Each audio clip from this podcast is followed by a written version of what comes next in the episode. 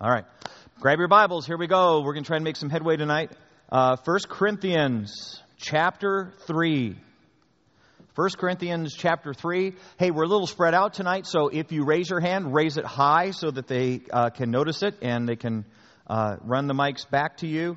1 Corinthians chapter 3, starting in verse 18. Is that right?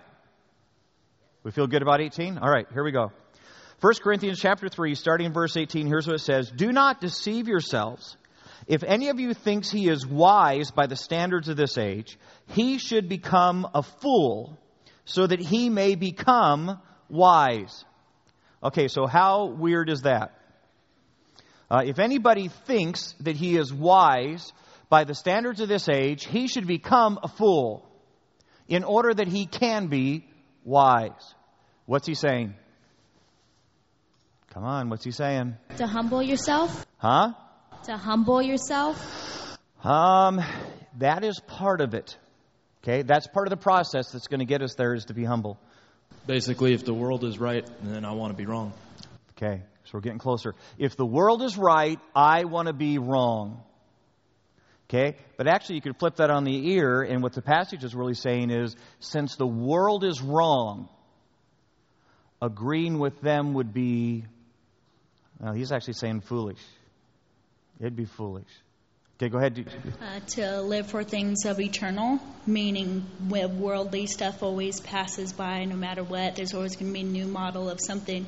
But if you live for th- things eternal, which the Bible teaches you, maybe that we can, and other people think that that's foolish. Okay, all right. So let's so let's do this for just a second.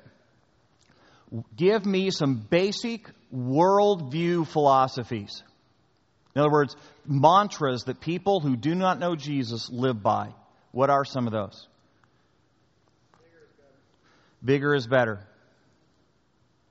Okay, we we are live back there. Person with the There we most go. toys wins. Person that dies with most toys wins. Okay, most toys wins. Okay? More money. Live for today because tomorrow may never come. Okay, live for today. If it feels good, do it. Every man for himself. Anything else? Those are pretty good ones. The devil made me do it. The devil made me do it. Flip Wilson is still alive. How many, how many people even know what I mean when I said that? Oh, look at that. There's some old people in the room. All right. Do whatever it takes to get on top. Kind of the end justifies the means, right? Okay. All right. So that's plenty. All right. So here's the deal. Uh, uh, Go ahead. We'll do it one more. Uh, there's no need for God because I'm a good person. Okay. No need for God. Okay, so let's just talk for a second. All right, so you and I just have written on the board, and there would be more, but you and I have written on the board things that would be worldly wisdom. You know, guys, this is one of the, this is one of the reasons that Scripture says, look, as you and I have relationships, and, and you get you and I are supposed to have relationships with people who don't know our Jesus.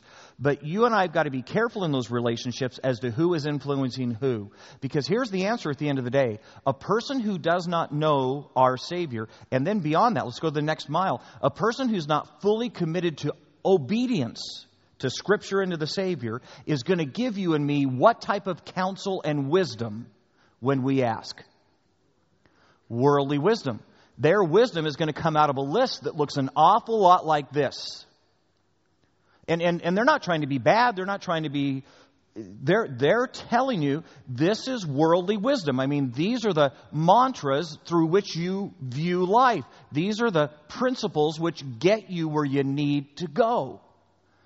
But here's scripture saying, whoa, whoa, whoa, guys, guys, guys, guys. If anybody thinks he's really, really smart in worldly wisdom, let him become a fool. Because, because, because you don't want to live your life by worldly wisdom. Okay? Matter of fact, let's just do a few of these because I would argue that Scripture says something very, very different than most of the ones we just wrote up on the board. So look at some of the ones and give me, give me maybe what Scripture would say. Uh, anyone, um, anyone got a passage or a thought about bigger is better? I don't, I didn't have one, but did you get one for bigger is better? Um, it made me think of the first becomes last and the last becomes first. Okay, so maybe the, the, the first shall be last. I was just thinking faith of a mustard seed. Okay, faith is a mustard seed, so sometimes little things are big things. Okay. All right, what about for most toys? It is better to give than to receive. Huh? It is better to give than to receive. Better to give than receive. Guys, stop. Better to give than receive.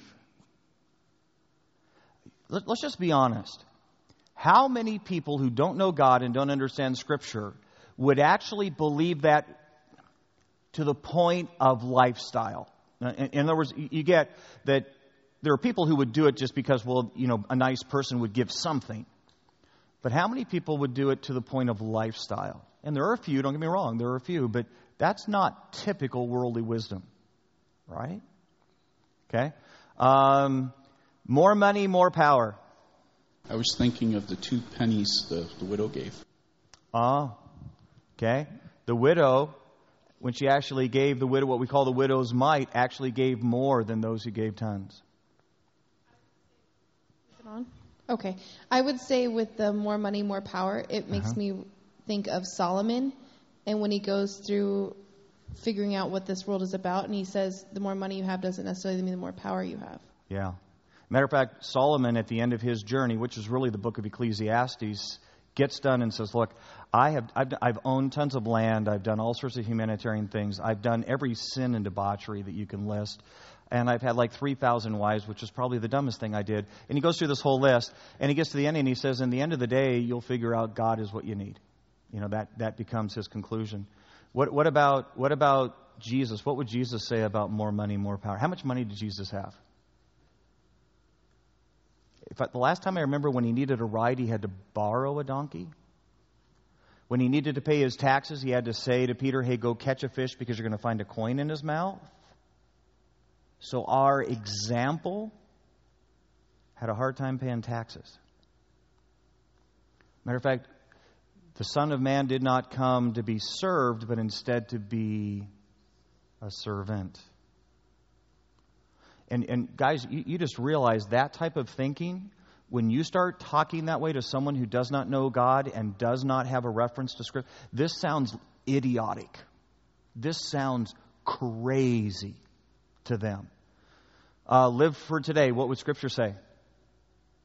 Live for. Huh? I was going to say for the last one, store up your treasures in heaven. Oh, store up your treasures in heaven. Okay. Okay, what about live for today? What would Scripture say?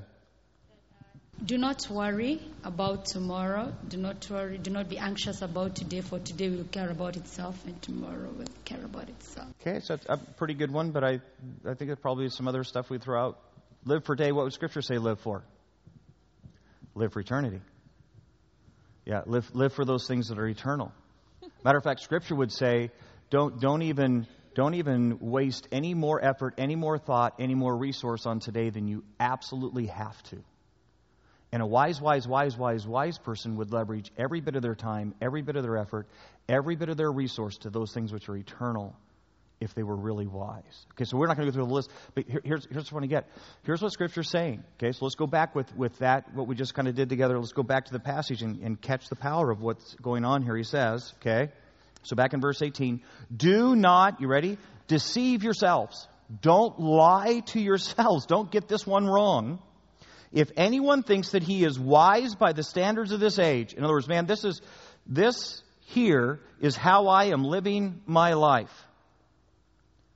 Is this stuff.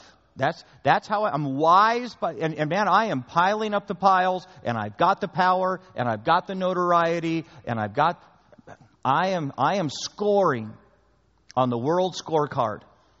If anybody believes that he is wise by the standards of this age, he should become a fool so that he may become wise.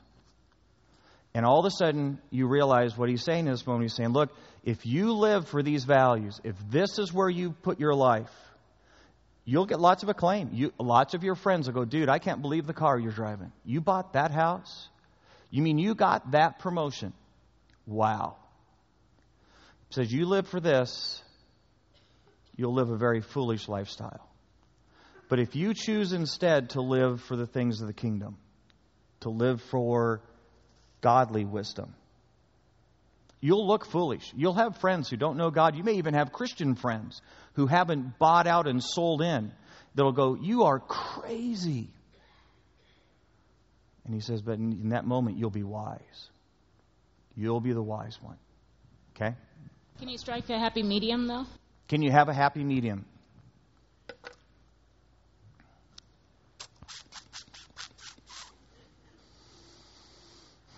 So say happy medium a different way to me. What do you mean when you say happy medium? From side A and side B. Not be totally foolish, but, you know. So only be halfway foolish? yes. Okay. Yeah. Yeah, you can be halfway foolish. But here's, here's what I'm going to say to you you'll, you'll regret it. You'll, I mean, let's just be honest, guys. When we look back at our life and we look at all of our moments, what do we regret? We regret the foolish moments, right? We, we go, I was 18. What was I thinking? Why, why did I do that? Why did I, you know? And yeah, you, I mean, every one of us is going to have a choice. And, you know, the truth is, let's just be honest, guys. Most people do exactly what the question was. It was a great question. Most of us say, hey, look, I want to still live part of my life with worldly wisdom, and I want to live part of my life with spiritual wisdom. Okay? Here's, here's the, what's the dilemma? You guys help, help me answer the question. What's the dilemma when I live part of my life with worldly wisdom, I live part of my life with, earth, with spiritual wisdom? Yep. Maybe I'm off, but I'm thinking he's not saying you can't have nice things. Okay the worldly things, nice car, right. things like that, but don't live for that. It's okay you have nice things. Yeah. that's not your main goal. No, you're right. Is that right? You're, yeah, you're okay. right. And so y- here's what you need to understand poorness or doing without is not a virtue. It's not a virtue being poor is not a virtue. Matter of fact, I'm just going to tell you that I think that there are two types of poor. There are poor because of circumstances that they couldn't control, and there are poor because people are foolish and don't live well with what they've been given opportunity with. Being poor is not a virtue. It's not a virtue. Okay? And Scripture doesn't teach that. But what Scripture does say is this that every single resource, every single opportunity that I have in my life, I have to make a decision. Am I going to live that resource for spiritual wisdom or will I live that resource for worldly wisdom? You know, what am I going to do? And so here's the deal, guys. I'm, you know, so maybe, maybe I can give this example and maybe I can help you. And I've got a cool house. You know, my house is a pretty nice house. It's not extravagant by any means. It's not, but I got a wife who's amazing at decorating. If you walked in my house, you'd go, Lynn, you got a pretty cool, I got a pretty cool house. I don't think anybody would accuse me of excessiveness, but I got a cool house. I got a pretty cool car. I got, I think I told you guys on Sunday, I got a 350Z. Now, we're not going to tell anybody. It's six years old. It's paid off. I can't afford to get the convertible top replaced. It's got rips in it, but I've got a pretty cool car. Okay, so if you don't see the tape on my top, everybody thinks it's pretty cool. But it, it's, a, it's a pretty cool car.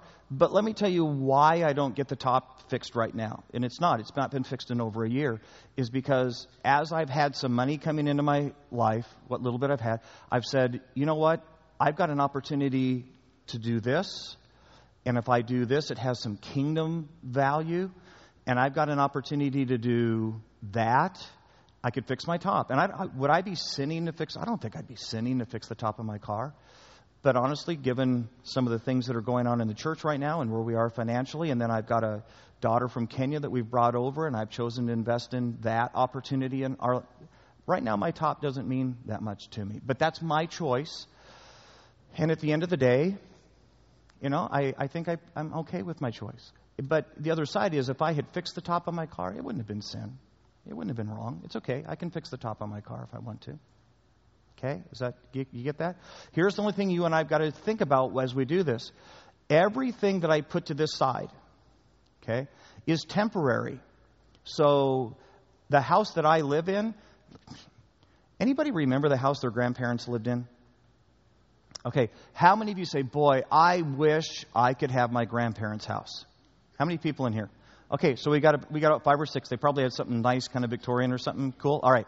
So other than that, okay, the rest of us that had the normal grandparents' house that we don't want because it smelled like mothballs, You know what I mean? And it had that, that wall space heater thing going on that caught the house on fire every couple of years. You know, that, that house, you realize the houses that you and I live in right now that look so cool, our grandkids are going to go, I don't want grandpa's house. I don't want, you, you get that, right? Because it'll get old and it'll get dated and it'll get faded and it'll get worn out. And the neighborhoods that we think are so prestigious to live in right now, pretty soon will be the wrong side of the tracks. And so you and I just have to be careful how much we invest in the things that wear out and go away and we can't take to heaven with us. That's all it's saying. Just be wise about it. Yep. Oh, okay. Sorry. Were you saying before when you asked that other question, were you meaning um, when you've got your feet in both uh, the worldly way and the spiritual way, that Well- it's a double minded man? Yeah, and that's why I was asking, what do you mean when you say, can you do both? Because if you're saying, is it okay for me to have an okay car? And is it okay for me to have a pretty, yeah, those, those things are okay as long as I'm leveraging a wise portion of what God's given to me into the kingdom. You know, it's okay. And every one of us has to figure out what that balance is. What's not okay, what's not okay is for me to take resources that d- deep down in my heart, I'm pretty sure God gave me that so I would use it for the kingdom. And now I'm deciding to use it for myself. See, I'm just going to, let me just, okay, so that, if you are, if you, if you have significant financial resource, which it's hard for me to say because if I say that, every person in this room thinks I'm not talking about them. Because everyone in this room goes, no, I don't have enough yet. Okay? And yet you, let's, guys, guys, guys, you and I are in the top 6% wealthiest people in the world. If you are middle class in America, you are in the top 6% wealthiest people in the world. Which means, guys, guys, if you go to India and ask one of those people if you're rich, what do you think their answer is? And if you looked at them and said, I'm not rich, what would they say to you? You are absolutely ungrateful, wouldn't they? So here's all I'm asking. If, if God has given you that resource, did He give you that simply for your pleasure? Or did He give you that resource hoping that you would use it for the kingdom? It's just a question. It's just a question. Because apparently you're, you're American and you live in Chandler and he loves you more than he loves Indian people. Or he loves you more than he loves African people. And so he just gave you all that for your pleasure. I'm just asking. Okay? Just asking. If you're here and you have an amazing talent, uh, you're great with mathematics. God gave you that so you could make yourself tons of money, right? That's why He gave you that ability, was just so that you could, for your own pleasure and for your own use, use your incredible mathematical mind, make yourself tons. Of, that's why He gave it to you, because He loved you better than the people who are bad with math. Or is it possible that He gave you that gifting that somehow you'd figure out how to leverage an incredible mathematical mind so that the kingdom would be better? I'm just asking. If you're here and you have an amazing singing voice, He gave you that so that you could be the next Christine Aguilera. And you could run around with no clothes on and sell a bunch of records. That's why He gave you that voice, right? That's what God was thinking. Or is it possible that God said, I'm going to let you use your voice to make me famous? So I just, I'm just telling you guys, I think every time you and I have something from God, whatever that is, whether it's a great mathematical mind or the ability to work with computers or leadership skill, whatever that is, I think you and I as stewards have to say, I wonder why God gave me that, and what was God hoping I would do with this capacity, with this ability in my life? I wonder what He dreamt of me doing in the kingdom when He had me born. Okay, we'll get off this. How many have ever heard someone say, You can be anything you want to be? Okay? Can I just say to you, that's a lie? It is. I am never going to be Michael Jordan. Okay? Okay? I am white. I can only jump about three inches off the ground. I am never going to be Michael Jordan. And I'm just going to tell you, it's one of the stupidest things we ever say to people. You can be anything you, you can't. You can't. How, how many people here have an amazing singing voice? Come on, raise it up. Got a great singing voice. Okay, the people that didn't raise your you're never going to be a worship leader, okay? You're not. I don't care how much you want to be, you're not. A much better thing for us to say to each other is, you ready? I wonder what God created you to be. And when you find that, you'll be thrilled. When you begin to figure out what God created you to be, and then you begin to live in that creation, you'll be amazed. Because you don't want mathematicians leading worship. And you don't want these worship guys doing your books. Okay? You don't. But I wonder what God created you to be. And when you find that, you'll be thrilled. So we're telling our kids the wrong thing. They can't be anything they want to be. Come on, your kid is three feet tall and as round as he is tall, he is not playing in the NBA. But I wonder what God created him or her to be. It's a much better question. Okay? All right. Let's keep going. Here we go. Oh, I've offended everybody. Let's keep going. All right. For the wisdom, of verse 19, for the wisdom of the world is foolishness in God's sight. Okay, you get that? So the way the world thinks, this whole side of the conversation, God goes, wow, that is, that is such flawed thinking. You will never get what you want. You'll never get as far as you you will never be happy if you keep living on that side of the conversation. For the wisdom, for the wisdom of this world is foolishness in God's sight. As it is written, He catches the wise in their craftiness. And again, the Lord knows the thoughts of the wise are futile. What does that mean? He catches the wise in their craftiness. And he knows that the thoughts of the wise are futile. We always miss something. Okay, we, we always miss something. So we think we're crafty. Okay, we think we're crafty. All right. How do I ask this? You're having a conversation with a believer. And uh, let's just let's just say for a minute they're a younger believer. All right, here, here, we go. Here we go. Here we go. Here we go. You're having a conversation with two 20 year olds, and they're deciding to move in and live together. Okay?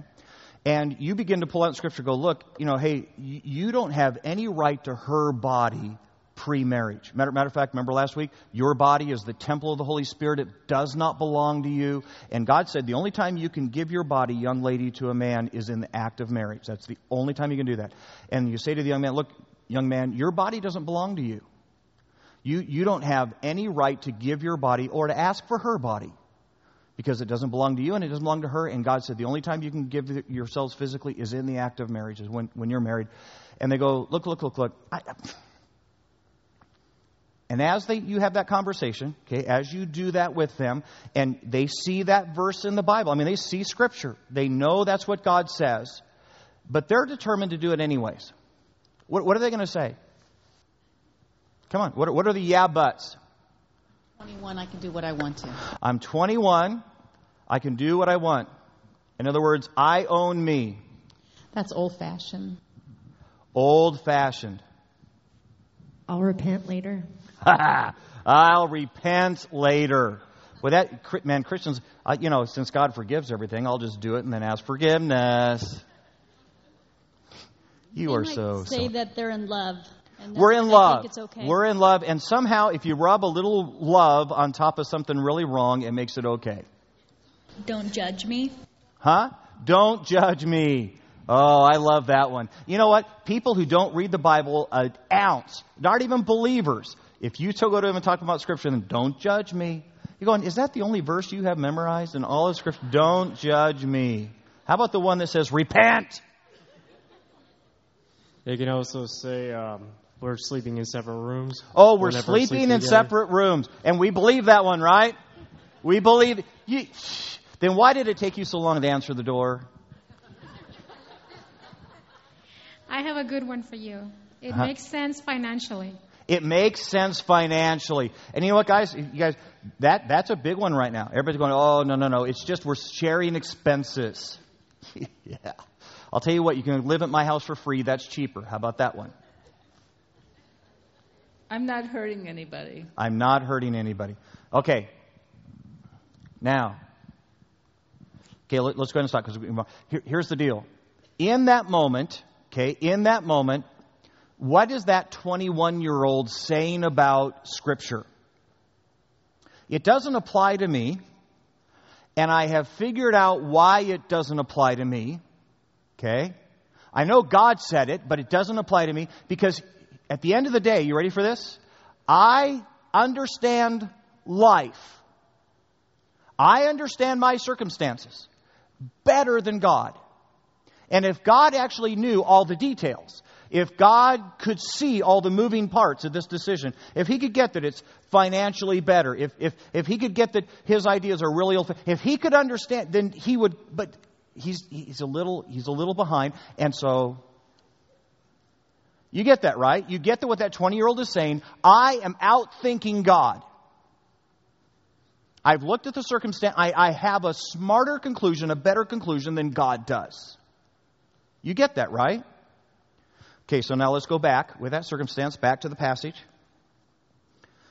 Do not deceive, verse 18, do not deceive yourselves. If any one of you thinks that he is wise by the standards of this age, you should become a fool, so that he may become wise. For ready, for the wisdom of this world is foolishness in God's sight. As it is written, he catches the wise in their craftiness.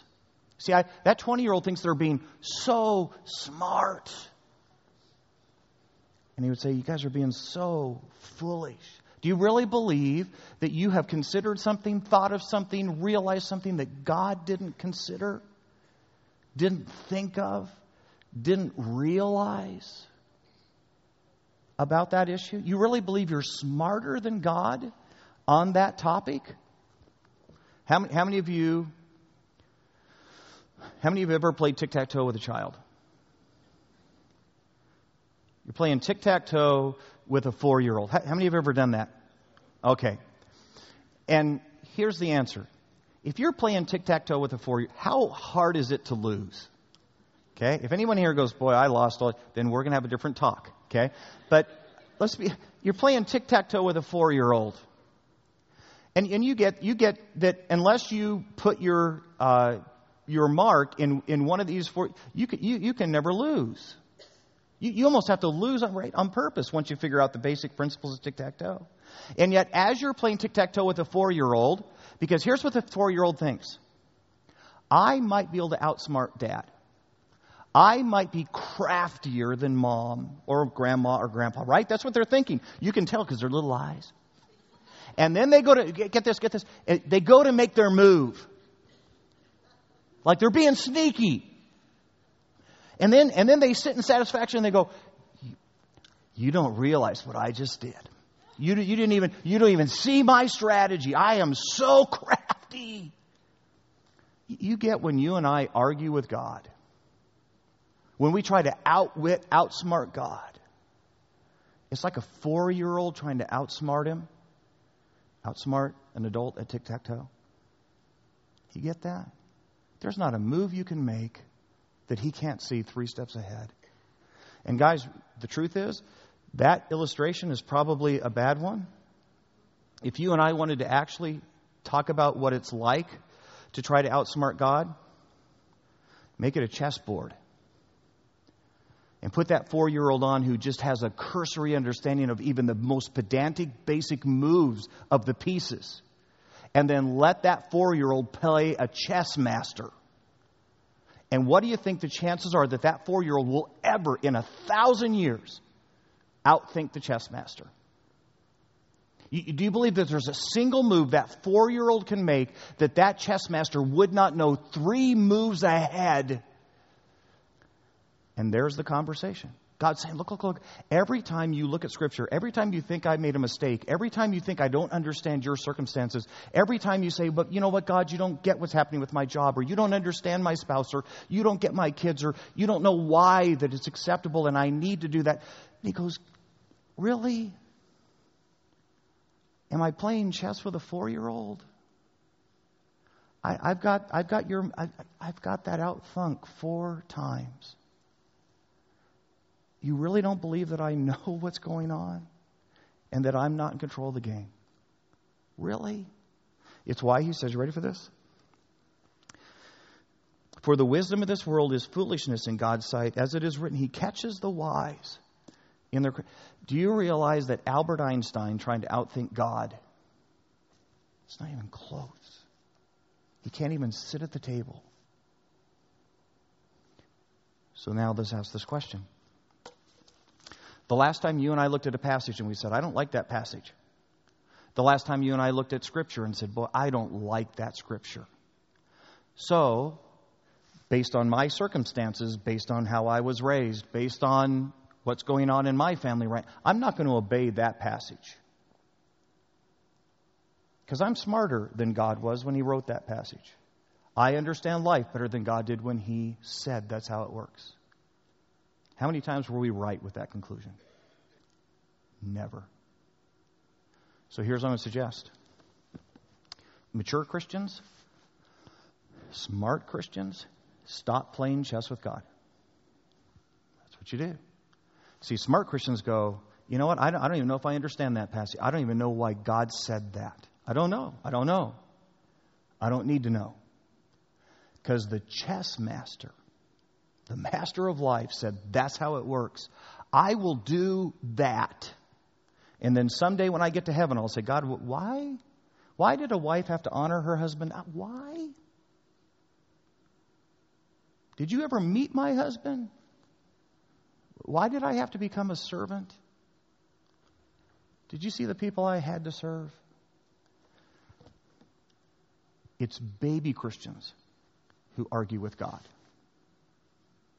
It's wise Christians who push back from the table and say, I'm not, I'm not going to play chess with the master. I'm just going to obey the master. And really, really, really smart Christians say, if God said it, I believe it, that settles it. Done. Even if I don't understand. Can I tell you, I'm a pastor. Can I tell you with all honesty, there are passages in the Bible that I have to teach that I, I look at and I go, if I was God, I don't know if I'd have written it that way. I don't know if I'd have said that. And people get mad at me because I have to teach it. And I go, look, I, I, I can't help it. I can't help what God said on that topic. But He's God. And you and I would be foolish to argue with Him. Period. We're wrong every time. We get beat every time. We get caught in our craftiness. All right. What are we doing on time? All right. Well, we're cruising. Look at it. We're going to finish the chapter. All right. And again, verse 20. The Lord knows the thoughts of the wise are futile. So then, no more boasting about men. All things are yours, whether Paul or Apollos or Cephas or the world or life or death or the present or the future, all are yours, and you are of Christ, and Christ is of God.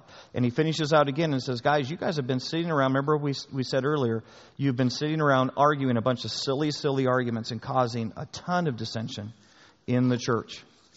Okay, chapter or verse 1 in chapter 4. So then, men ought to regard us as, what's the word? Servants of Christ. Now think about that for a second. The guy who's writing this is the Apostle Paul.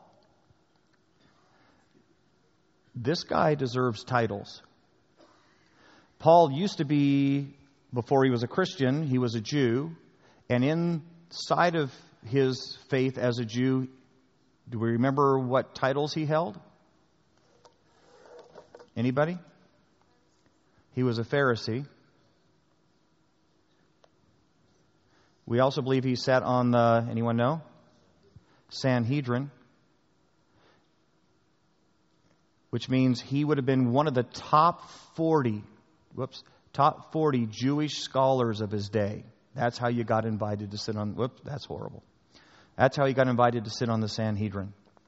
So he is in the top 40 Bible scholars of his day. Okay? He then becomes a Christian. He's now what? What other titles? He's an apostle. Only 14 men have ever held that title.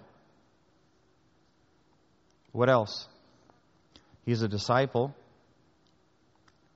He is probably the most prolific evangelist of his day. He starts more churches than anybody of his era and time. He literally changes the world with his ministry. And yet he says, here's how I want to be known as a what? What's the phrase he uses? Servant. Where do, where do you think he's getting that from? How, how does he come to that conclusion? Because, again, guys, that's, man, that's, ooh.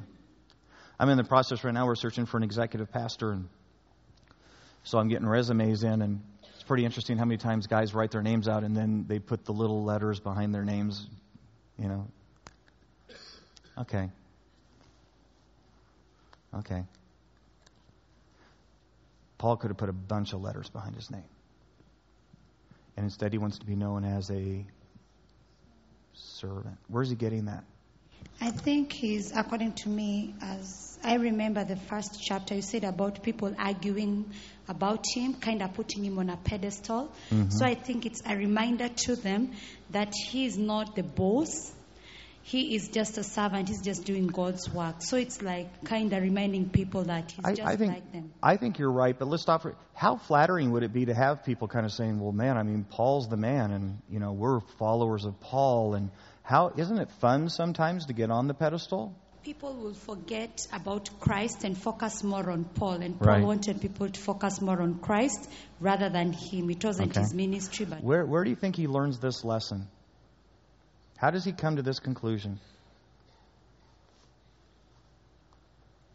Well, as Christ wa- washed the disciples' feet, of course, he Mm. wasn't one of those, but Right. he certainly spoke with them. He knew that when, as he was doing it, he says, "I am doing this to show you how you should should go into the world." Yeah, he that wants to be greatest among you, what did Jesus say about leadership? Let him learn to be the servant of all. The Son of Man did not come to be served, but instead to serve. Yeah, I, th- I think I think he got this one from Jesus. And you get you get that part of this life, and part of what we do is is we become servants. Remember on Sunday, I don't know if you guys were in here on Sunday. Remember one of the comments I made as we were having the conversation. I said, "Look, if you're in this room and you've already figured out stuff about life, and you've already gone further in your walk with God, and you're not sharing that with others, shame on you." Remember that? Remember that part of the conversation? Why? Because if you were a servant, you'd share, wouldn't you? If, if you were really a servant of the body of Christ and a servant of other Christians, you would take everything that Jesus has done for you and you would give it back freely. That's what servants do, right? They serve. Because it's not about me, it's about Him. Okay? So men ought to regard us as servants of Christ and as those entrusted with the secret things of God. What in the world is that? What are the secret things of God? Anybody want to guess? Secret things. Well, okay, you and I have been entrusted with the secret things of God. What have you been entrusted with? Spiritual wisdom. All right, spiritual wisdom. I'll take I'll take that for a little bit. That may be a small part of it. Salvation. Salvation. Okay, wh- why would salvation be the secret things of God? Okay, so just before we go there, so that you know I'm not blowing smoke, grab your Bibles. Go with me to Colossians chapter 1. So it's going to be to the right. And we'll finish with this verse tonight. Galatians, Ephesians, Philippians, Colossians. Colossians chapter 1, verse 24. Here's, here's Paul again talking. Here's what he says Colossians chapter 1, verse 24. Now I rejoice in what was suffered for you, and I fill up my flesh what is still lacking in regard to Christ's afflictions, for the sake of his body, which is the church. He's talking, so um, he's talking about the church here. You ready? I have become its servant. Whose servant? The church's servant. I have become its servant by the commission God gave me to present you the Word of God in its fullness. The, what's the next word? Mystery, okay, secret things, the mystery that has been kept hidden for ages and generations, but is now disclosed to the saints. Okay? So, what is the mystery? What is it that the church knows that people did not know, did not understand before this? What do you, all right, so, okay. The gospel, okay? So if you're a Jew living in the time of Christ, how do you think you're getting to heaven? Huh? Deeds. So you're taking, okay, and primarily the deeds which they would have been most relying on is they're taking every year their sacrifice on the Day of Atonement. They're taking a little lamb, they're putting that lamb on the altar, they're slicing that lamb's throat so that it bleeds, and that lamb is what they call this, it's dying in their place. And God agrees, as long as you do that act, I will wink, I will close my eyes to your sin for one year. And a year from today, you've got to come back, you've got to bring me another lamb, and that lamb has to die for you. And if you do that for a year, I will blink my eyes at your sin. And that's pretty sure, they're pretty sure that's how they're getting to heaven. What you and I now know is the lamb wasn't getting, that lamb was not getting anybody to heaven. That lamb was a picture. That lamb was a foretelling. What was that lamb a foretelling of? Of Jesus. In what regard? Huh? That there would be a once and for all sacrifice. Matter of fact, anybody remember when Jesus begins his ministry, he walks down to the river, his cousin John the Baptist is baptizing. John the Baptist turns to Jesus and says, Behold the Lamb of God. The last lamb. The lamb that will take away the sins of the world. Okay? So, up until now, all these Jewish people think it's all about that. What you and I know is it's all about that. They didn't get it. It was a mystery to them. It was a, they, they had no clue. And a matter of fact, what is the stumbling block that Israel had from that day forward? They did not comprehend that this lamb was not sufficient and this one was. That they could stop doing this and they could have faith in that. It's what they missed in that moment. The secret.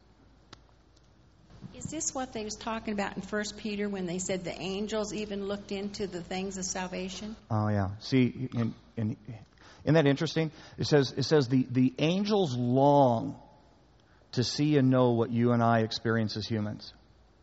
They, they, they had, this is this is so out of the norm because if you were an angel, okay, okay I had art class. All right. Uh, if you were an angel, okay, and you were living in heaven, remember you were there and you were right before the throne of God. Remember, Satan was actually Lucifer in heaven. He was actually the covering. Whoop. He was the cover. Remember, he was the covering cherub. And actually, he had six wings. He was the highest angel in all of heaven. And what does he do to fall? I am better than God. I am smarter than God. I am prettier than God. Remember, seven I ams. Okay? And he falls. God says, That's it. How many other chances does Lucifer get? How many more chances? Zero. Because apparently God's answer is this You cannot stand in my presence, look me in the eye, know exactly who I am, and tell me no. It's not an option. You cannot do it. Now, all of a sudden, God goes and He creates Adam and Eve. We're going to give Eve a skirt. He creates Adam and Eve. He now says, I want you who have never seen my face. Well, this is after the fall. After the fall. I want your children who have never seen my face to have faith in me and choose me. And if you do that, I will redeem you. Second chance. And you realize that you and I, in many ways, are God's answer to Satan. Because here's what he's saying He's saying, Satan, you were in my presence. You saw me and you knew me, and you rejected me. So I will raise up for myself a people who have never seen me and yet choose me. Think, think of what a slap in the face that is for Satan every time a person becomes a Christian. There is a people who have never seen me and yet choose me. And Scripture says the angels long to peek into the wonder of this thing, these people, this thing called the church, of people who have never seen God and choose God. And they marvel. They marvel of a redeemed people being brought to heaven. Isn't that interesting? Okay. Time's up. We're good? All right. Let's pray. Hey, Lord, thank you. Thank you for tonight, and thanks for a chance just to get into the Word and to study. God, I, I, I just ask that this room would be filled with people who are wise by the kingdom, who leverage their resources and their life for those things which are eternal and those things which please you. And that, God, if, if we never know earthly success, if, if all of our friends laugh, and if, if, if people who don't know you, and maybe even young Christians who just don't get it, think we're off our rocker and think we've all gone mad and we've become fools, then so be it. So be it that we would be fools for the sake of Christ. But God, let us be unbelievably wise in the eyes of our Heavenly Father. And this we pray in Jesus' name. Amen. Thank you, guys. Thanks for a good night.